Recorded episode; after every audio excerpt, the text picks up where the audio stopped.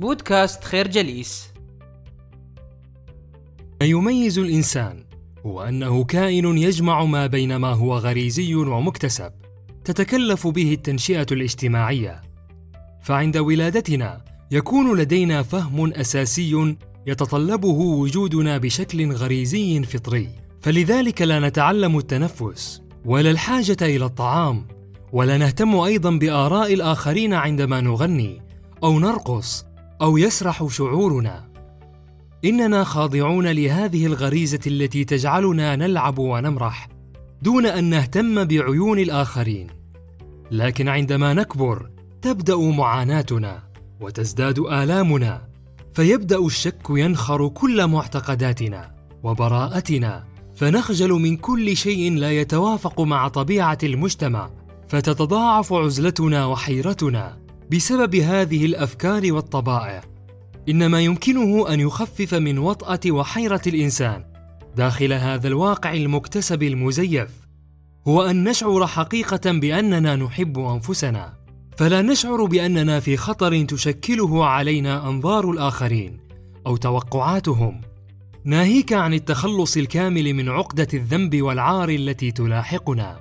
فإذا فعلنا ذلك فإننا حينذاك سنكون في العالم الذي نحب أن نعيش فيه.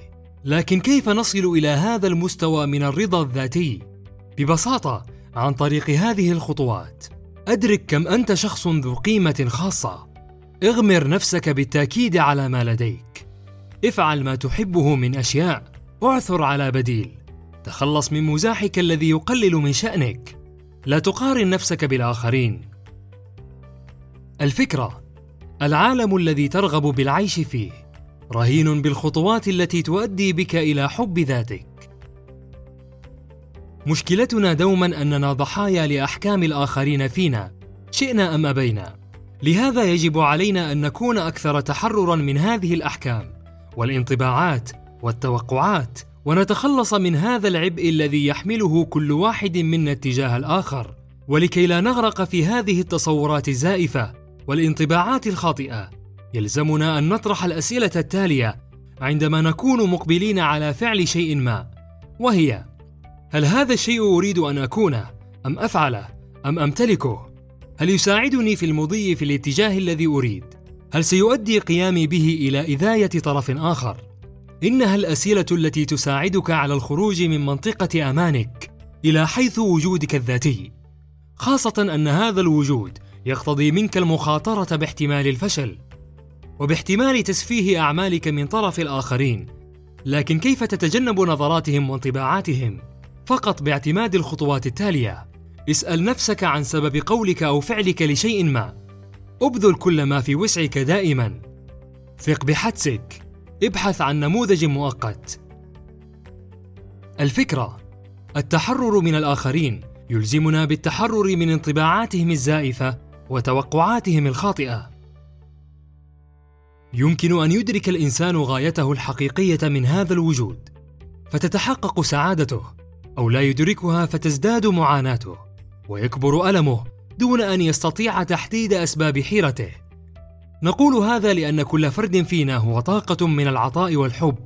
يجب مشاركتها مع الآخرين مثل هدية لا نطيق صبرا أن نفتحها. فنتركها مغلقة ومحبوسة بدل أن نستفيد منها ونفيد.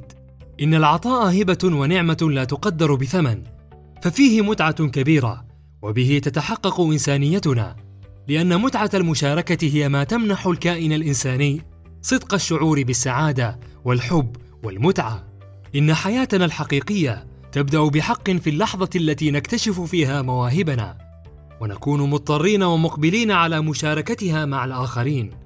لكن كيف يستطيع الإنسان أن يتعرف على هدفه في هذه الحياة؟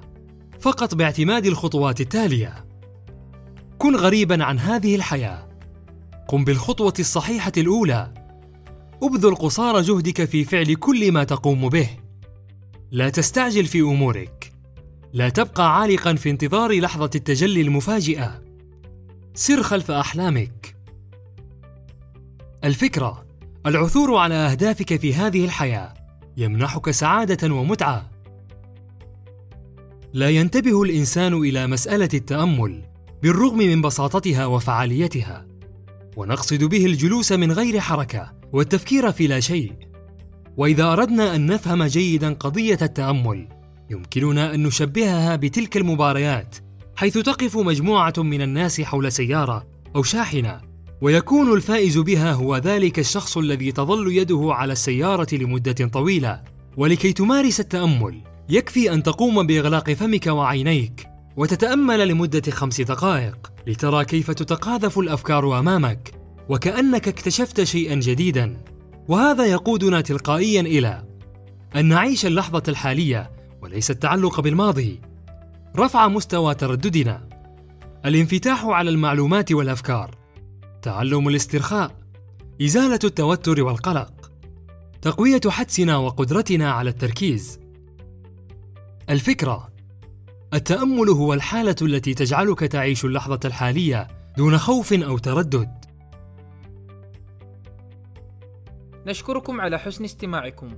تابعونا على مواقع التواصل الاجتماعي لخير جليس. كما يسرنا الاستماع لآرائكم واقتراحاتكم. ونسعد باشتراككم في البودكاست.